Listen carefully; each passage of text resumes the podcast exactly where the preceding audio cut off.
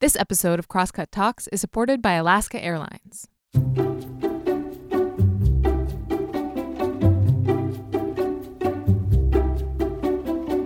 Hey, welcome to Crosscut Talks. I'm Mark Baumgarten, the managing editor for Crosscut, and today we're talking about America's reckoning on race.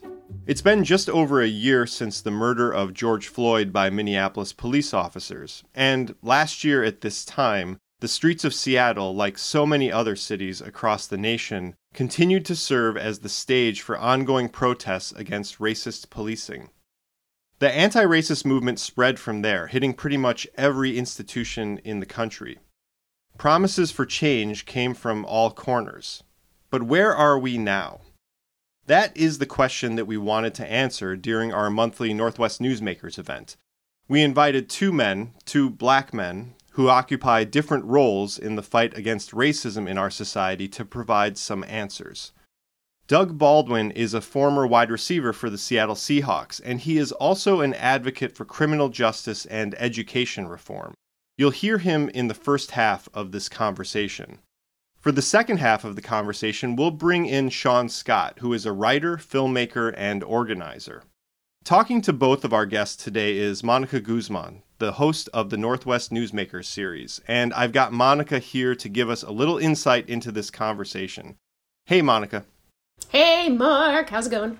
I'm good. I'm good. Uh, I really enjoyed this conversation. Um, I, I wanted to ask you, uh, you know, this is a big topic, of course. Uh, it's been uh, very much all consuming in the last year. Why were we talking to these two guests? What did these two guys bring to this conversation? So they brought insight into a dynamic that sits at the heart of every push for change. And on the one hand, it's the difference between performing change, paying it lip service, and actually making it happen. And then it's also about going out and demanding change, protesting, and then actually encoding it into policy. So, Doug, uh, our former wide receiver slash uh, pretty amazing and active, you know, advocate for all kinds of things uh, around our community and nationwide. He he was there, right, when the NFL was going through its struggles accommodating its players' passions for racial justice and other kinds of movements. And he he got to witness in other words that tension between performance and change. Are hmm. institutions just paying these things lip service? Or are they and can they, and is it even their place to begin to advocate and, and house those sentiments themselves? And he is, uh, before this conversation, I heard a lot about Doug. Um, famously frank is how we described him in our description, mm. and I think that uh, listeners, you will you will see that Doug is quite frank and quite passionate and, and, and really interesting to talk to. Now, Shaun, as an organizer and an activist, you know, very proud of all that that means, and also a, a very considerate thinker. He goes deep. He goes very deep mm-hmm. on things. And he works in policy. So with him, it was about that tension between protest and policy. Lots of folks in Seattle and around the country were out on the streets. But how many of them understood what it takes to make the change they were calling for actually part of our nation, right? Hmm. And uh, yeah, so there's a difference between calling and demanding and then doing. So that is why we had those two gentlemen on the show. Hmm. Interesting. Um, and we had a good audience for this, and they were very active, had a lot of questions. What did the people who were watching this conversation want to know from from these two? It it comes back to that that same feeling that there's this urgency for change. Most of the audience questions were trying to turn that that that need, that call into something tactical. Yes, but what do I do? Yes, but how do we get there? Um, so it wasn't so much arguing the finer points of uh, these movements. There was something that really, you know, rumbled and roared uh, at the death of George Floyd, which was, of course, about much more than the killing of one man. It, it was reckoning. I love that word, right? Because a reckoning means that we have to grab at things in tension and we have to figure out some really nuanced things. So it was a lot of trying to make these things tactical. So toward the end of the of the show, you will hear Doug and Shaun come together to answer these questions, and you will start to see how their different experiences overlap and intersect in trying to address uh, what the listeners want to know, but but not really fully being able to get there because because this is this is a big this is a big topic, and we're not going to get the answers from these two gentlemen. We're going to get it somehow organically from all of us. Hmm. Okay, so what was your takeaway from this conversation, Monica? Yes, I almost told you what the takeaway was in answer to your previous question because I was kind of on my way, but I knew you were going to ask me. So the the takeaway is that this is a process. There is always again this urgency for change. Can we just solve it? Can we just solve it now? Can everyone just get on board with this or that or the other? It's difficult to acknowledge it, even though something feels so urgent uh, that it still has many layers. And you'll hear from from Doug and Shaun all kinds of pieces of those layers. They they really go deep into it. Doug You'll hear Doug come back and back and back to this image he has of ultimately how we're just human and we need to see each other's humanity, even across big divides, you know, even to folks who seem to resist for all the wrong reasons. Are we sure? Are we sure about their reasons? Can we ask more questions? So, so that was it. Shaun is a historian and has done, um, you know, long films about Seattle's history, and and I left the conversation thinking, oh, yeah, this is just one step in a long history. And it's going to be very important and critical that we are present for, for this moment, but also all the moments that come next. And that we understand that it's not going to be re- resolved in a moment, not a year out from George Floyd's murder, and maybe not even five or 10 years out, but that we are taking steps and it's a process. All right. Well, thanks for sharing that perspective and that uh, behind the scenes look at the conversation, Monica. Really appreciate it. All right. Thanks, Mark. We hope you enjoy the conversation. If you have any feedback, please send it to talks at crosscut.com. Okay, on with the show.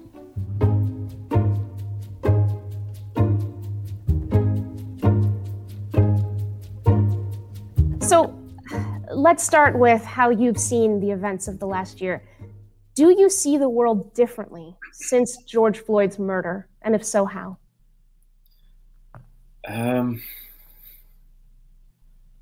do I see the world differently? You know, I don't know if I see the world differently. I think I see the world as, you know, I don't want to be, I don't want to sound pessimistic, but as it's always been. Mm. You know, I think we've always been in this perpetual state of trying to seek progress, trying to seek justice. And, you know, because of advancements of technology, we've, we've been front and center of a lot of the issues that we have been talking about, that our society and our culture has been talking about for many, many years. Um, and now we're just seeing it. We can't get away from it. We can't hide mm-hmm. from it. Um, mm-hmm.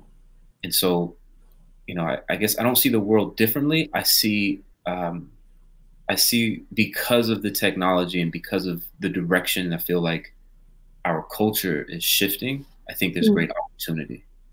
Mm-hmm opportunity for how would you articulate what you're hopeful for um, a culture shift really is what it comes down to mm-hmm. um, you know I, I, I probably sound like a broken record to people who've heard me speak mm-hmm. um, about this but i've really been diving deep into culture and the leadership and you know i don't i don't like to talk about my previous career too much but there's some mm-hmm. relevant um, context that i pulled from that like you know, I've been on championship winning teams before, you know, like from little league to high school to college to pros. Mm-hmm.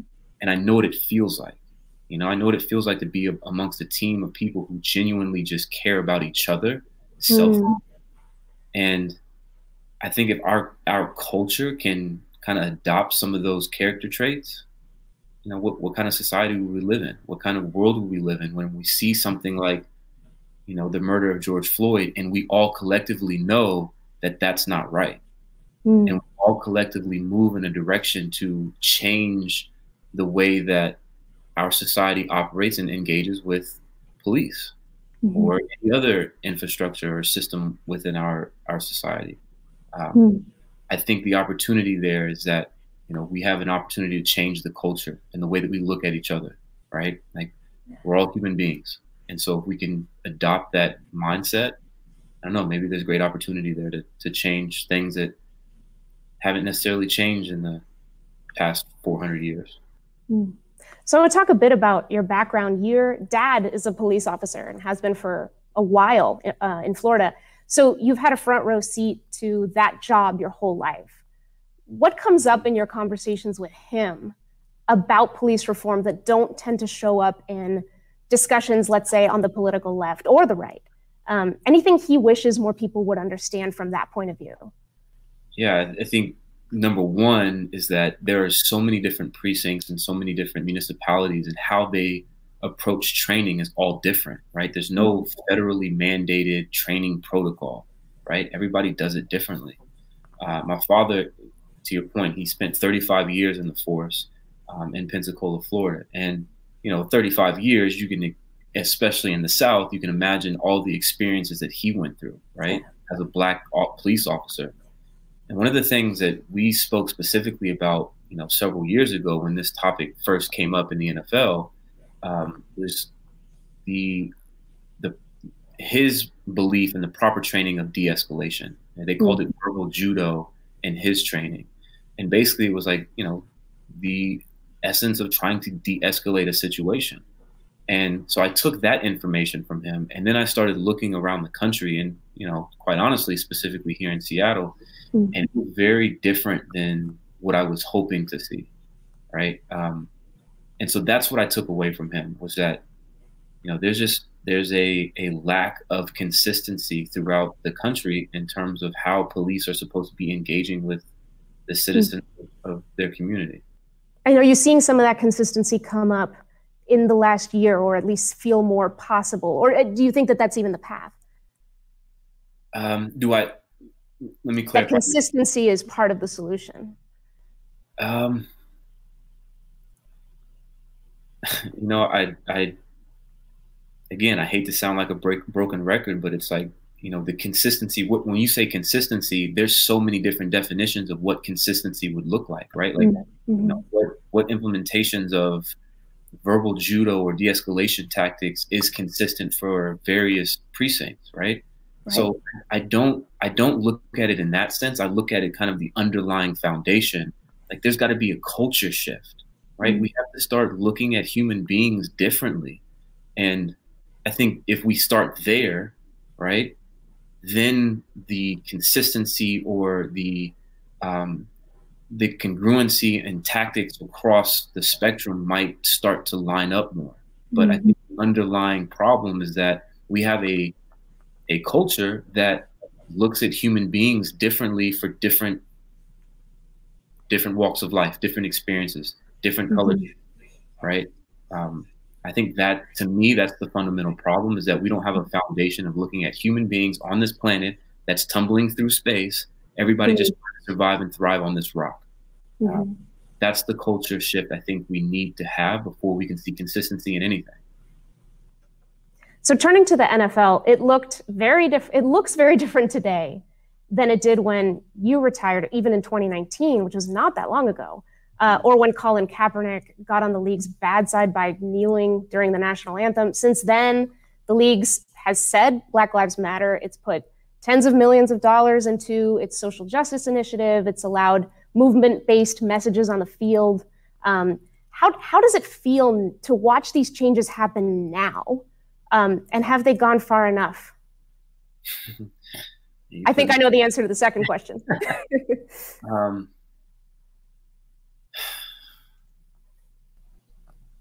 you know, I, I, would be lying if I said that it didn't feel that it, it honestly just feels surface level. Mm. You know, um, it just feels surface level, and we all know what that feels like, right? during this these past few years, there have been businesses and organizations who have put out, you know, messaging, but we as a community who you know have dealt with this for years and understand understand the underlying emotions like sometimes those messages come back hollow right? Mm-hmm. like it's not a depth of understanding of empathy. And you know i'm not saying that the nfl is doing that. I'm saying that it does feel like that at times. I do feel like they are trying right? I i, mm-hmm. I know people within the the the larger organization that are trying to really push some initiatives and being very thoughtful and intentional about you know how they're showing up in these spaces and in these conversations but i will say you know it's just at the end of the day it's a business and the nfl knows that the majority of their viewers come from rural areas who don't necessarily want to see mm. politics and entertainment mm. and that's really hard for them to you know to do the dance of and, and, and dance around mm. um, i do think that there's some level of responsibility that the NFL is feeling. Uh, but again, I don't know how high up that goes. Mm. And I'm just hoping that you know, as we continue to evolve as humans on this planet, that that culture shift will happen, and we'll see more of that uh, really substantive and, and depth of messaging come from organizations like the NFL. Yeah, you mentioned it is it's a business at the end of the day. It's entertainment at the end of the day um, and the, the limitations that puts. So I want to ask about that, that institutional side. The day they announced the guilty ver- verdict in Derek Chauvin's trial, you tweeted one word, justice. So what role do you see institutions built for entertainment, like the NFL, realistically playing in the ongoing pursuit of justice, especially around race? And what role do you think they cannot play because of these limitations that you've just mentioned? Well, I think they can. The role that I think they can play is just being honest. Mm. I think that's probably my biggest issue with the entertainment industry is that you know instead of um, being honest about some of these conversations, you know, again, like they're trying to dance around it, right? But like, shit, this this matters to a great deal of people. This matters mm-hmm. to people who have lost their lives, who have family members who have lost their lives, who you know, are dealing with this on a consistent daily basis and, you know, to some degree are fed up, right? Like we can get into a, a large um, conversation about this, right? Like even the narrative about defund the police, right?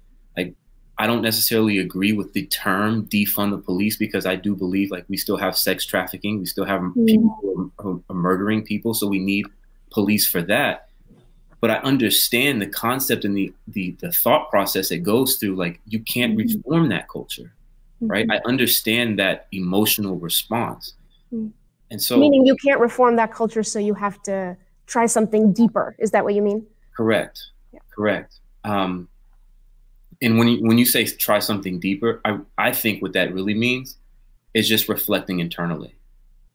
Like we're all human beings you know, regardless of the color of my skin, I am a human being, mm-hmm. right? We live on this planet that's in space, that's tumbling through space, right? Like, again, I can get, I can go forever on that topic. The point mm-hmm. is, is that in the entertainment industry, I think being able to reflect on that, to really be grounded in the truth and the honesty of who we are and what we are as a society and as human beings, I think the messaging and just the initiatives and the the dollars where they go all that stuff would start to change. But again, you know, it's it's the depth of the culture shift that we need. There's um, there's a quote: "The difference between a mob and a movement is the follow through." Mm-hmm. Um, and if my if my research is correct, you heard that from sociologist Dr. Harry Edwards correct. first, and then you said it when the Seahawks locked arms during the Star Spangled Banner in September of 2016 when you look around at institutions beyond sports, beyond maybe entertainment, where where is the follow through not happening? And and and you've been talking about this deeper internal reflection that's needed, this deeper culture shift. So so feel free to to tap into that and, and take us with you, you know, another level down. Um how much time we got? uh,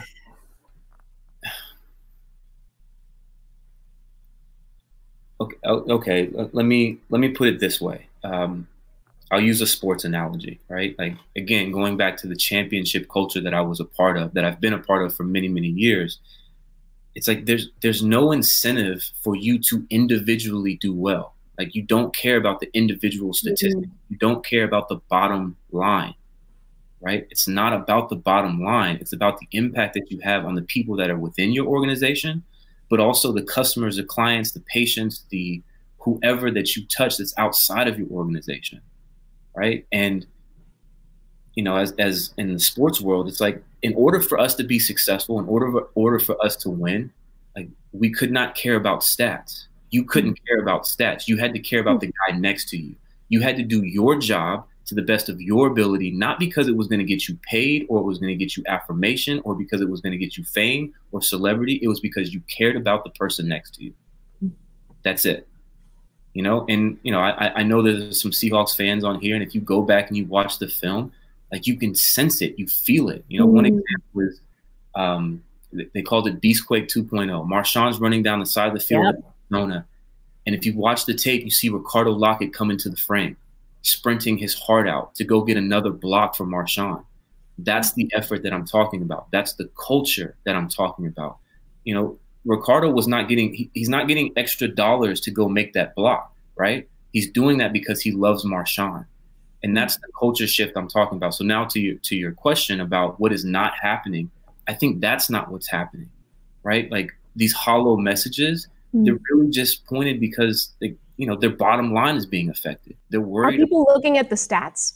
Like to, to, to connect the dots, you said you, you can't care about the stats. You have to care about the guy next to you. Right. So so pull that back out right into the larger fabric of what's happening Right. Um, is that what makes things feel inauthentic or dishonest? Yeah, it feels like people are worried about the bottom line rather than just being human, you know? And if you get it wrong, that's okay. That's human, you know? But just being being willing to fumble through it and to be in the, the mess and to be in the trenches of trying to figure this out with the rest of humanity, you know, that's where I think I think that's where it's missing. You know, there's there are I do I do applaud some organizations that I think are trying to do it, right? Um, but I also, I, I, you know, just quite candidly, I also see other organizations and businesses feeling really hollow about it. Mm-hmm. Could you can you name an organization? You were saying that you see some that seem to be getting that right. Can you can you name one for us? Um, Not to put you on the spot. It's it's all right if you didn't have one in mind, but I know I. Uh, let me think about that some more. I, yeah, that's cool. There's that's one cool. at the top. There was a commercial I saw not too long ago, and I was like, "Oh, that's very thoughtful and considerate." Um, but let me. I I don't remember what company it was. I just remember the feeling that that commercial mm-hmm. made me have. So let me come back to that. Cool. All right.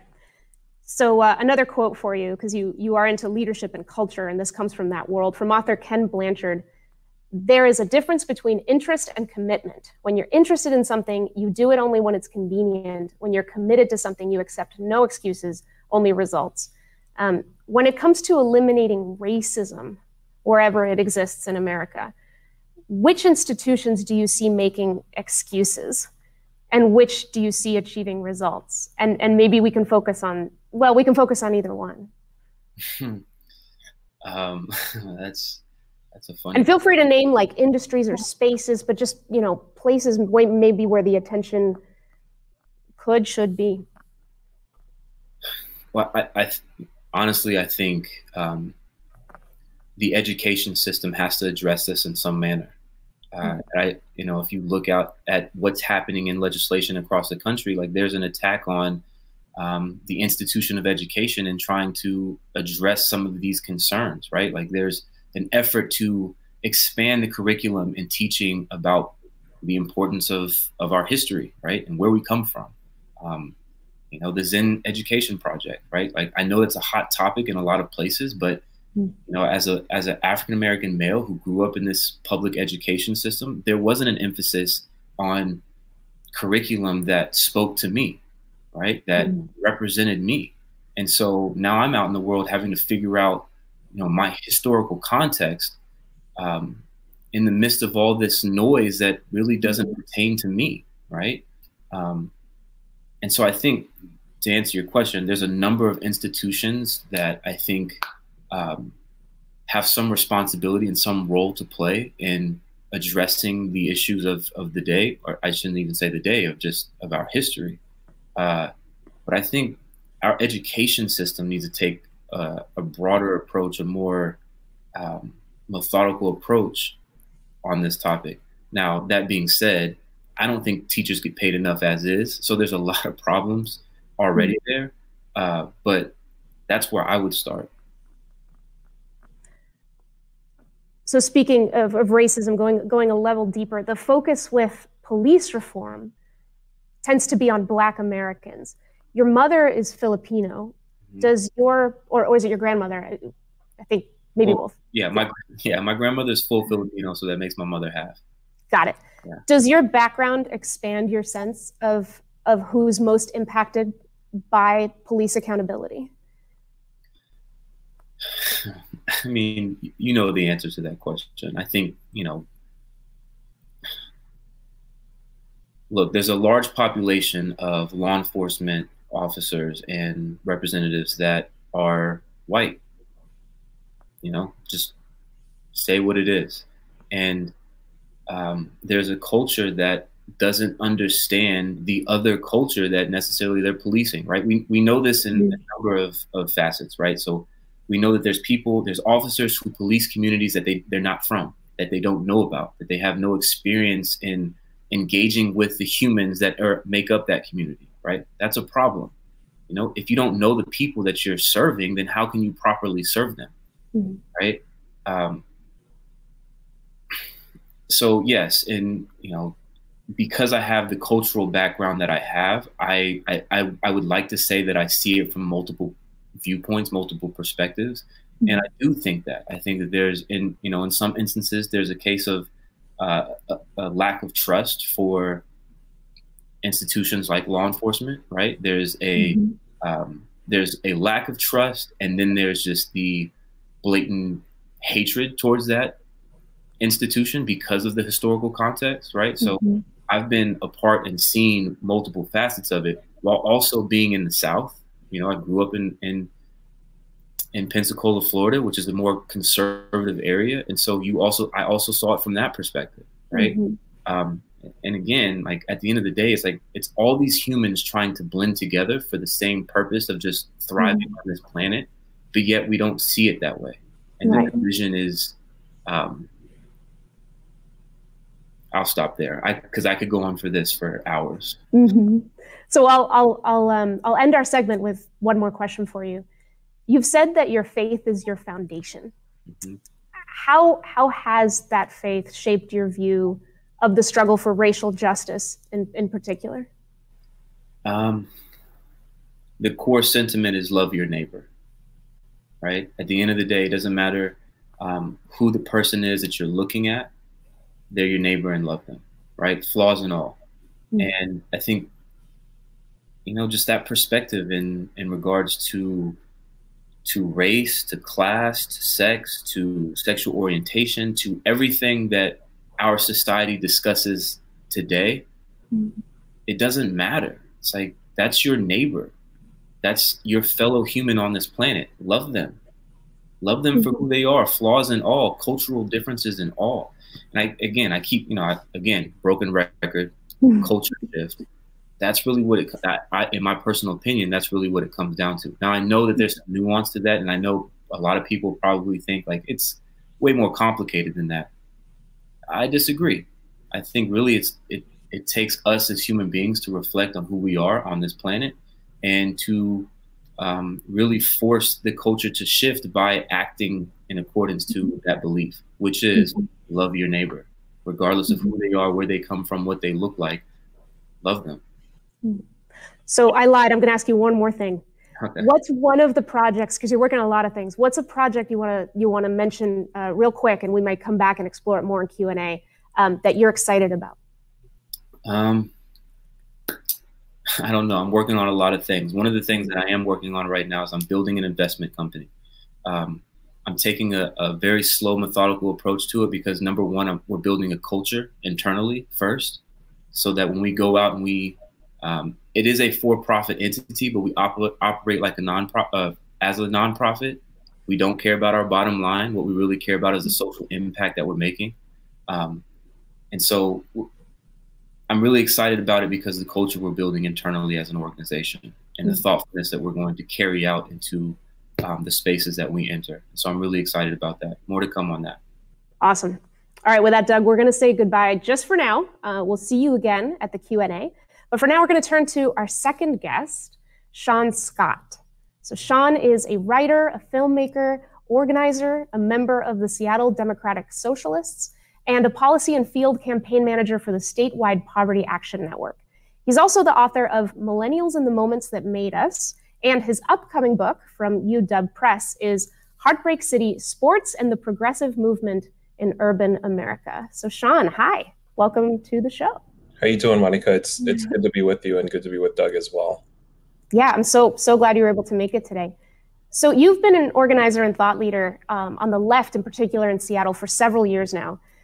When George Floyd was murdered, what, if anything, shifted for you in your sense of where you should put your focus and your energy in your work?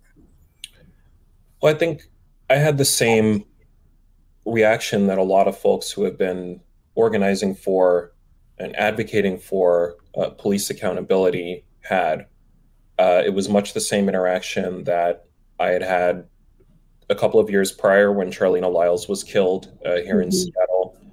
Uh, indeed, much the same reaction as a as a native New Yorker that I had when I watched um, what unfolded with um, Amadou Diallo in New York City, mm. Louima in New York City.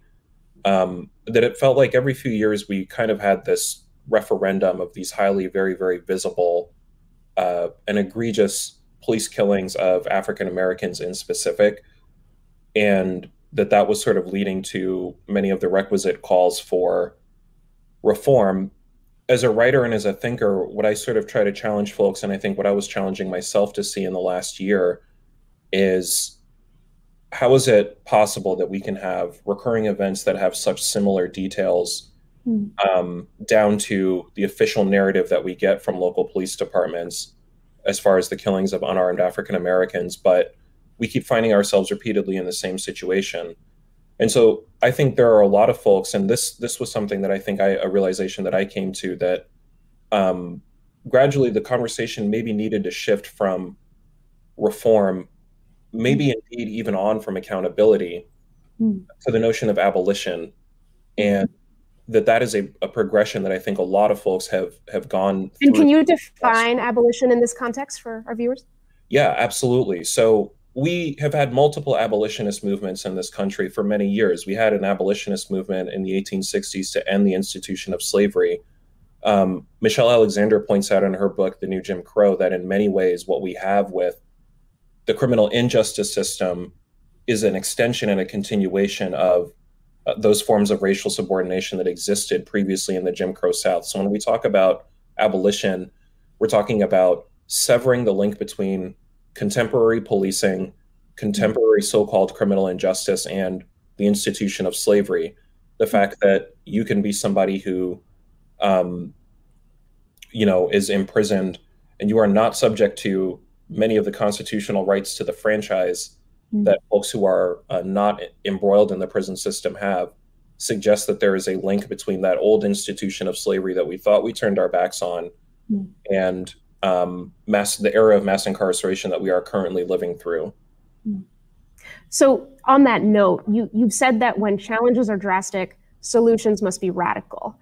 Mm-hmm. What then are your sort of radical solutions that you that you kind of dream of and, and wish would happen uh, to the drastic challenge of racial justice and maybe it's connected to abolition maybe it goes beyond right so to be to be radical is to grasp an issue at the root and i look at the fact that in the local example we're speaking to you from seattle um, you know in the local example we have had a police budget that has increased on the order of 36% in the last five years $407 million in 2020 were slated to go towards the Seattle Police Department. That is a number that is greater than the city of Seattle's investments in housing, mm. childcare, um, parks, zoos, libraries, and aquariums combined. So that if we're talking about building healthy communities, communities where people are not subject to um, having to commit crimes of poverty, the solution that grasps at the root of that condition is one that says, why are we investing X amount of dollars um, in the the traditional model of public safety, um, when so much of community has gone underinvested in, can we actually get better health outcomes, better economic outcomes, better social outcomes through a frank conversation about resources and how we are spending them mm-hmm. within our cities? And that's just the city example. We could talk about state as well, but you know, as a as a Seattleite, somebody who's lived here for the last quarter century, um, that's where kind of a lot of my focus happens to be at this point is looking at mm-hmm. budgetary decisions that we are making civically at the local level so you've said it that it helps to understand people's anxieties around an issue if you hope to drive change around it. So looking at folks who are resistant to the changes you push for, you know, anything around abolition or anything beyond reform, um, you know, whether it's economic policy, police, et cetera, what to you then are the genuine anxieties that you sense behind behind those? You know, what are the concerns there? Mm-hmm. So we I think as as black men and and you know Doug spoke very eloquently that, to this earlier. I think coming from communities that are more likely to be subject to over policing and to mil- militarized policing, these are deeply rooted anxieties that I know my parents trying to raise a young black male in this country had, whether or mm. not it was me or somebody who I know or one of our members of our family that were were going to be the latest story, um, the latest hashtag, mm. and I, I don't I think that it's it's very, very hard to overstate. And I think many people in this country don't quite understand what that does on a chemical level to walk around with mm. that level of fear. And I think it it kind of explains a lot of the reaction that we saw in the last year to the killing of George Floyd. Um, that people were not necessarily reacting only each life is precious and each life lost in, in such a fashion, especially as a tragedy, people were reacting as much to that individual tragedy as they were to the collective tragedy and indeed the collective trauma of having to operate and live work raise kids go to you know go to school with that hanging over your head that that could be mm-hmm. a possibility for you or somebody that you love mm-hmm. so i think that's where the the anxiety or the conversation around the anxiety sort of starts for me and that's i think a lot of what i you know try to advocate and organize for is rooted in mm-hmm. addressing and ultimately alleviating. Well, what about the anxieties for folks who would sort of be opposed to your approach to what the solutions could be? So, you know, folks who say, no, I don't want anything to do with defund police or abolition or anything radical. It's just not okay, not not something that I can, you know, imagine. What kind of concerns or anxieties do you see backing that up in folks? Mm-hmm. It's such an excellent question, and I the reason why I appreciate it is because the notion of abolition has been treated with such scorn and cynicism over the last year mm-hmm. that folks who identify as abolitionists often do not get the opportunity to articulate and spell out what exactly this means and also to address the, the very real and reasonable fears that you call attention to.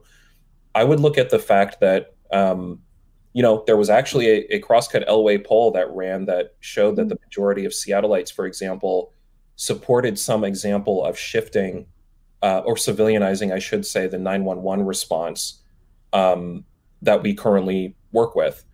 That doesn't really seem like, on the surface of it, um, a tenet of abolition, right? But when you look at it, it actually kind of is because it's the idea that there are resources that are being apportioned that could go elsewhere, that there is a response, community responses that don't necessarily deserve or need a gun with a badge, folks who are having mental health episodes, um, you know, folks who are are are subject to houselessness, who don't have mm-hmm. access to the amount of treatment that they would um, in a different social setting. So we, I, I maintain that there is actually much more agreement on mm. uh, this issue with respect to some of us might be coming at it from um, a certain viewpoint as as organizers and as avowed abolitionists. Others, you know, just want to make sure that they have healthy and invested in communities where um, a 911 call doesn't necessarily mean um, a story on the nightly news. Mm-hmm. And so I think the onus is on folks who are making this case uh, to make sure that we're bringing as many people into uh, what I think ultimately is going to result in a healthier and more safe city and more safe society ultimately.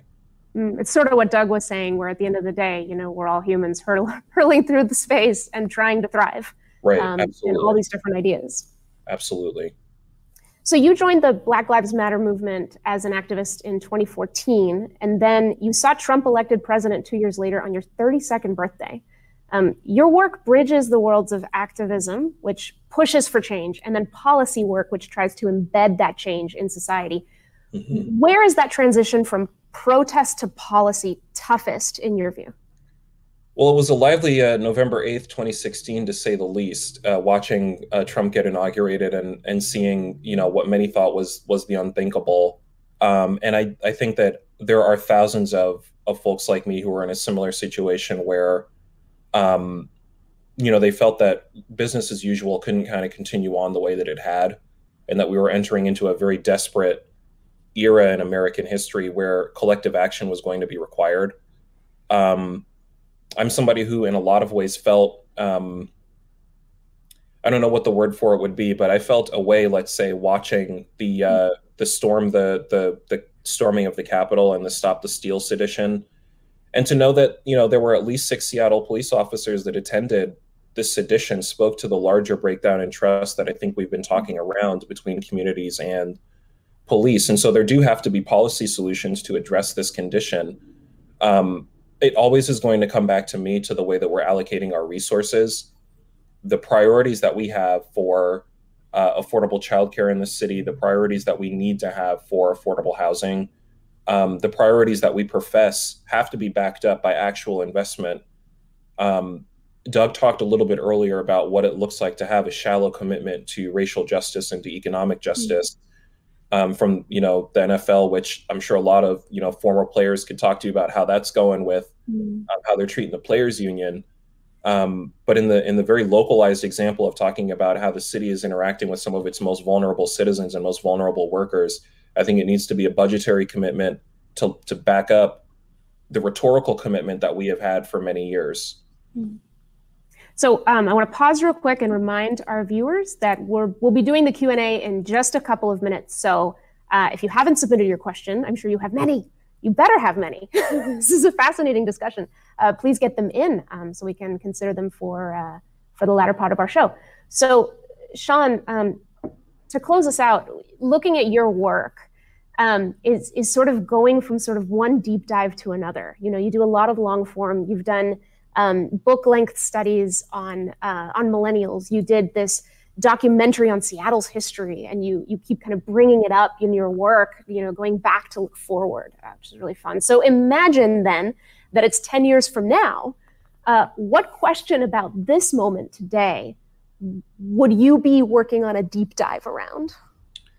Well, you know, I, I hope that I hope that you know the next time that I have the opportunity in ten years to to join um, a similar conversation um, with Crosscut, that we're talking about the tremendous strides that we took civically to address racial justice, mm. and you know that we're not talking from the vantage point of the opportunities that we did not make the most of. Um, hmm. it's one of the reasons why I find history so fascinating because it gives you, it takes a lot of pressure off of you, honestly, to know that there are certain recurring struggles that have happened mm-hmm. over and over again. The responses, emotional responses that you might have, policy responses, political responses, those have been played out in various different contexts. So we have the opportunity to learn what worked and what did not. Moving forward in 10 years, I hope the conversation that we're having is one that talks about, man, can you believe that we had gotten it wrong for so many years and that actually all it took was two or three years of sustained or 4 mm-hmm. or five or maybe eight or nine or ten years of sustained commitment to undo a lot of those structures that's the conversation that i, I want us to be having in um, i guess that would be in 20 in 2031 mm-hmm. and we'll be looking forward to reading your book about that uh, hopefully it doesn't take 10 years to write yeah. yeah. we'll be back with more after this message Ready to take your travels to the next level? Alaska Airlines is committed to providing a higher standard of safety and cleanliness throughout your journey. From mask requirements and touch free options to HEPA filters on board and everything in between. Plus, their award winning loyalty program, Mileage Plan, makes it easy to earn and redeem miles wherever you go, including destinations worldwide, thanks to their One World Alliance membership. If you're ready to land a low fare, next level care, and the best experience in the air, book now at alaskaair.com.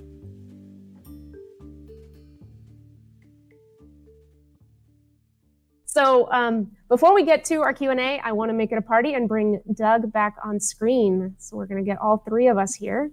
There we are. Um, so again, thank you both so much. Uh, I think this conversation has just generated a lot of really interesting themes and topics, and and you know both from the head and the heart. So really appreciate that. Um, so first, I'm going to ask a question to both of you uh, that was submitted ahead of time from John Hayes. He asked, "What is the hardest part about being a race and justice leader and spokesperson?" Well, Doug. Go ahead, Shaun. You can take that one first because I, I need time. I would say, you know, the, the, in in my limited experience, one of the most difficult things is, um, you know, the the the hard part is that you're arriving at certain conclusions as a result of being very very close to folks who are most impacted by those social issues it might take many years before that reaches a critical mass in folks that are a little bit further from, for example, we've been talking about uh, police violence in particular. The question of poverty, no less uh, important and intersects the question of, you know, Doug brought up education.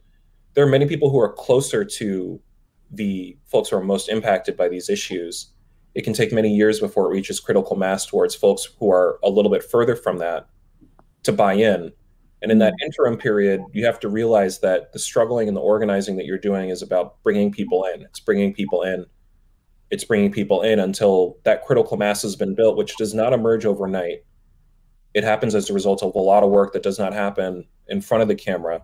Mm-hmm. So I would have to say, sustaining through that part where it feels like you might be laboring um, in obscurity or laboring and and speaking to folks on deaf on excuse me on ears where folks are not listening to you necessarily mm. um, but knowing that you know with that work that that happens in the background that it's going to it's going to reach sunlight at a certain point yeah i would i would 100% agree with that and you know I, I think from my experience the hardest thing is being in conversation with those who do not see it who mm. don't recognize it and who just who don't understand it. You know, I, I have friends and, and even family that don't see it from that perspective, right? And it's really hard to be in conversation with them because, it, it, to John's question, you know, as a um, quote unquote leader, right? There's a certain expectation that I even have upon, upon myself. I want to be a representation of the foundation that I believe in right? To love your neighbor. So even these people who don't necessarily agree or even can see it from this perspective, I have to be the example for them to see that there's it, there is a different perspective. There is a different way, right? Mm-hmm. Um, and when you're in conversation with those people who, you know, just just don't want to see it from that angle, it's a really challenging place to be. But I think as leaders, we are called to go into those spaces uh, just like Shaun said, and build that critical mass. And the only way we do that is by being in relationship, engaging with those who don't necessarily see it from from that angle. And you, you said a quote earlier about interest and commitment. I think the commitment begins with interest, right? So to me, it's just I need that effort. I need that effort. If I if I'm going to expect that effort from somebody else who doesn't understand the perspective that I have, I also have to provide that effort into being engaged in the conversation with them. And I believe that's the only way we build that critical mass that Shaun was talking about. Hmm. So here's a question from Dan Saltman. After resources are reallocated to community priorities uh, and abolition otherwise, what is the optimal response to violence in the community? So, Shaun, you can kick us off, but I'd love to hear from Doug as well. Yeah, well, we have a number of law enforcement agencies that stem not just from local police departments, but also upwards to the county through the state federal law enforcement as well. Um, you know, the the question of response to what we are going to necessarily do about violent crimes, which is a very important issue. Um, at present, you know, actually, sixty percent of um, violent crimes don't actually end up ending in any kind of conviction or trial. So there's quite a bit of leeway um, or give between the amount of funding levels that we have traditionally advocated to the present model of public safety and the outcomes that we have gotten in return. Um, and so I would, I would, you know, I would, I would point to the fact that many folks are are calling on public safety models sort of after the fact of a crime, mm-hmm. um, and that we can, you know, we can work and collaborate at uh, different and higher levels of government um, to address, you know, many of the the safety concerns that might exist in the community. I will say this: I think currently we have a lot of law enforcement that are, you know, handling issues that have to do with you know parking enforcement that have to do with petty crimes and misdemeanors crimes of poverty. Um, and that maybe with you know many of those kinds of responses that should not be criminal off their plates maybe there would be a lot more that um, law enforcement a different model of law enforcement um, would actually be able to focus on if these are the actual the real deep-seated anxieties that folks have around what we could do in a world without policing. It has to do with prioritizing um, for many folks who believe that we need a public safety model, prioritizing that uh, 911 response. Doug, anything to add, to add to that? Yeah, I would say, you know, I think progress is always going to be a process. So even if we re- reallocate funds uh, to community needs, those community needs will change. You know, our mm-hmm. communities always change. We're always evolving, and so you know being receptive and open to those changes as they come and and having that conversation i think that's one way. And then the other way in terms of mitigating violent crimes like you know we're going to have violent crimes okay? That's just that's just we're human beings. It's it's mm-hmm. always going to be a part of our culture unfortunately. But what we can do to help mitigate that is do something on the preventative side of things. So i spoke earlier about teachers having a lack of funding why don't we start focusing more on that level and the education, the public education realm, where these kids are entering into this these spaces mm-hmm. and they need more services, they need more attention, they need more time, they need, more love, right? And again, I know that word can be touchy feely to some people, but that's genuine, genuinely what I believe in. You know, if we really want to solve some of these problems, we have to be looking at it vastly differently. Just like Shaun said, more radical responses to this. And I know the word radical can be weaponized, but when I say radical, I mean let's actually look at human beings and start loving them for human beings. And maybe start having some solutions to these problems long term. Hmm. So, a question for Shaun Is there any commitment to create a bridge between progressives and moderates to become a greater coalition of the willing? I think you addressed this a bit earlier, and that comes from Connie Summers. Yeah, it's it's such a good question, and I think you know, you know, Connie, what I would say is that um, we have so much political will and so much visibility around uh, what it means to be a progressive in this city. And the aims of being somebody who's a progressive are aims that very few people would disagree with. Um, where it comes down to the, um, Connie mentioned moderates in that solution as well. I think that that's the work of of of relationship building. That's the work of making an inclusive case. That's the work of saying, you know, you can call yourself a moderate, but the the concerns where you have around, um, you know, wanting wanting an affordable place to live, wanting to have um, childcare that's very accessible, wanting to have healthcare that's readily available, those are concerns that I think most people would actually end up sharing. So really, the mm-hmm. case the the onus is going to be on folks that maybe are are are bringing up a little bit more of the the vanguard, if you will, and who are pushing on these issues to make sure that we're building a case that's an inclusive case. And I think more people than than moderates, I might add, would actually uh, buy into a vision that's expressed in an inclusive fashion. So that's actually a perfect segue to our next question, which I'll throw to Doug and then Shaun if you want to add to it. Um, this this comes from Kelly Lloyd. How do we convince the right to embrace racial and social justice? Um, you know, and there's, yeah. So I'll just let you guys go for it. I mean, isn't that the age old question for years and years and years? I think again, this is I'm gonna sound like a broken record, but it's just engaging with the other side, engaging with the opposition that doesn't see it from your perspective, being in relationship with them, being in conversation with them, showing them your humanity. You know, like that's really what they, they the people who don't see it from that perspective, they already have a preconceived, built up mindset of the way that they see things. And the only way that you change that is by engaging with them and showing them that it's not that. Mm-hmm. Um, and that takes a lot of time. It takes a lot of time and a lot of patience and a lot of strength. Um, and I hope that we are resilient enough as a community, to continue to push through that because, again, in my opinion, that's the only way we're going to build up that critical mass. Shaun, go ahead. Yeah, you know, I look at this from the vantage point of one specific issue that I think there there would actually be a lot of common ground on, and it, and it is the issue of a civil asset forfeiture laws, where presently in Washington State, whether you are convicted of a crime or not, if you are merely a suspect, local police departments actually have the ability to seize assets that they think are tangentially related to a crime that you may or may not have committed. Mm-hmm. Not only cash, but also bank accounts, real estate, consumer electronics.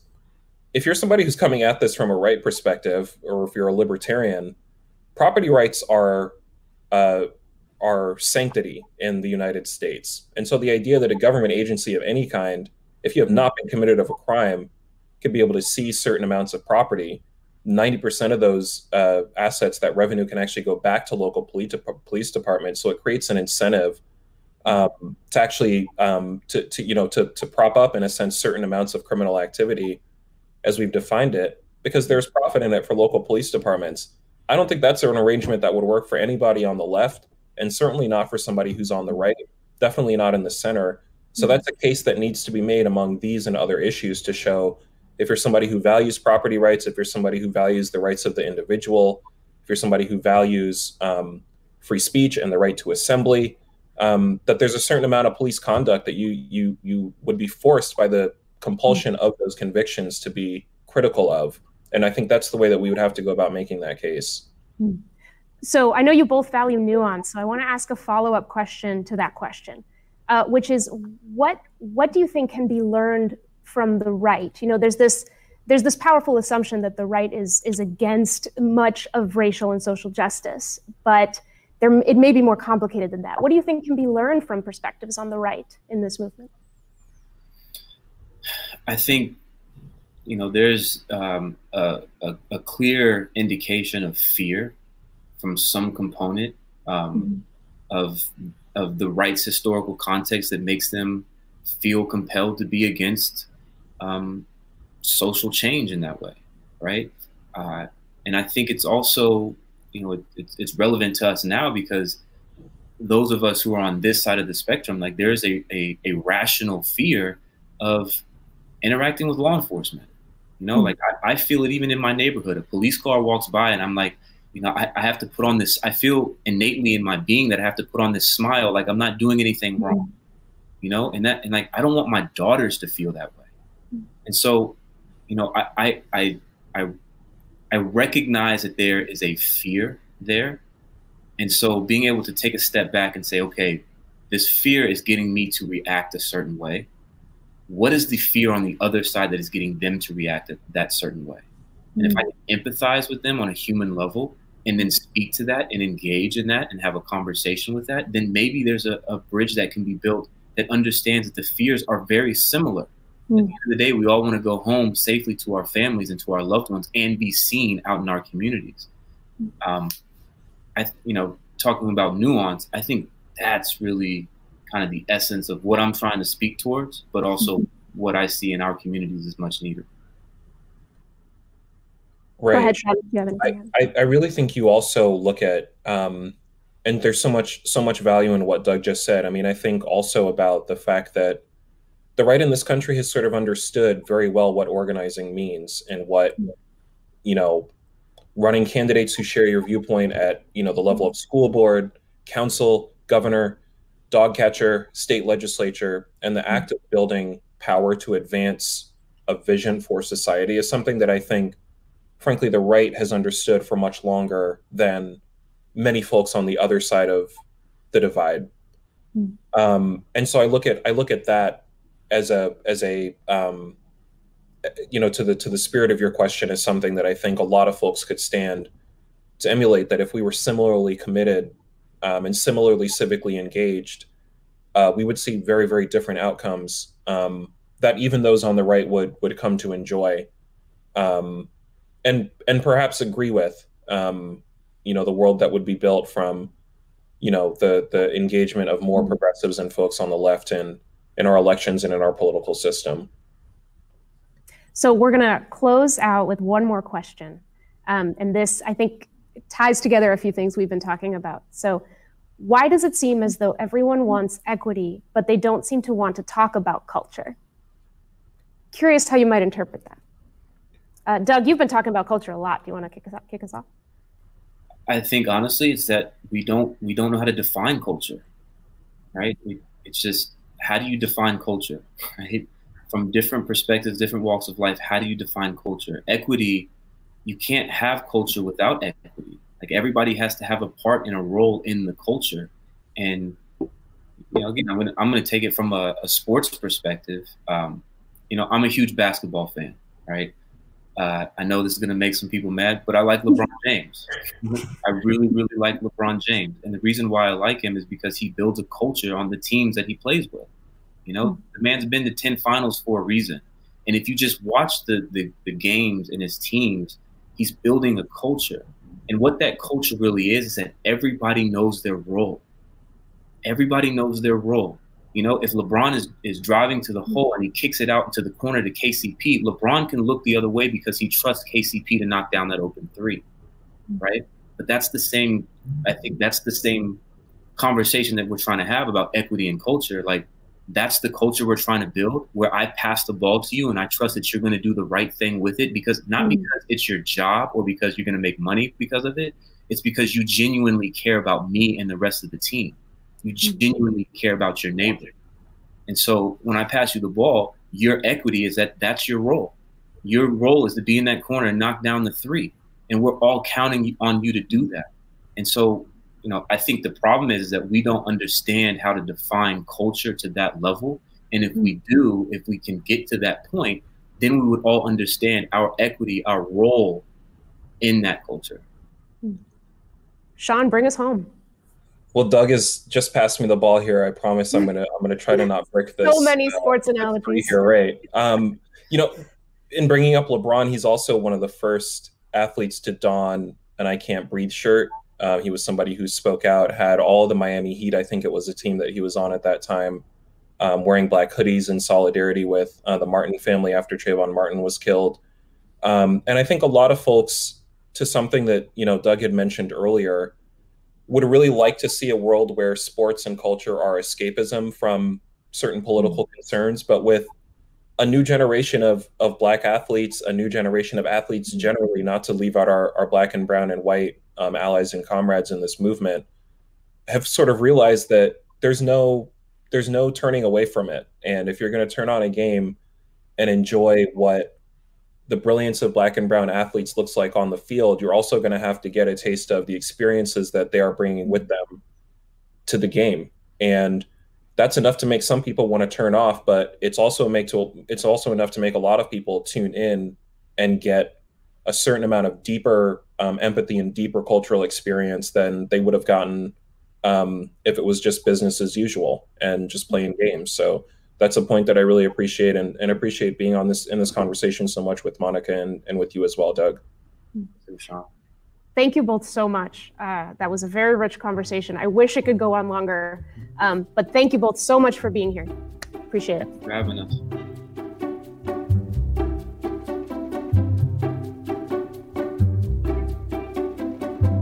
And that's it for this week's episode. Thanks to Doug, Shaun, and of course to Monica for the talk. And thanks also to the folks in the audience who asked questions. If you'd like to be one of those audience members for a future Crosscut event, go to crosscut.com/events. This episode of Crosscut Talks was engineered by Chi Lee. The live recording was engineered by Resty Bacall and Victoria Ralph, and the event was produced by Jake Newman and Andrea O'Meara. Catherine Burby managed our audience engagement. If you'd like to subscribe to Crosscut Talks, you can do just that on Apple Podcasts, Spotify, Stitcher, or wherever you listen. For the latest political, environmental, and culture news from the Pacific Northwest, visit crosscut.com. And if you would like to support the work that we do at Crosscut, whether it's the live events we host every month or the in depth reporting we deliver every day, go to crosscut.com/donate. Crosscut Talks is a product of Cascade Public Media. I'm Mark Baumgarten. We'll be back soon with another conversation.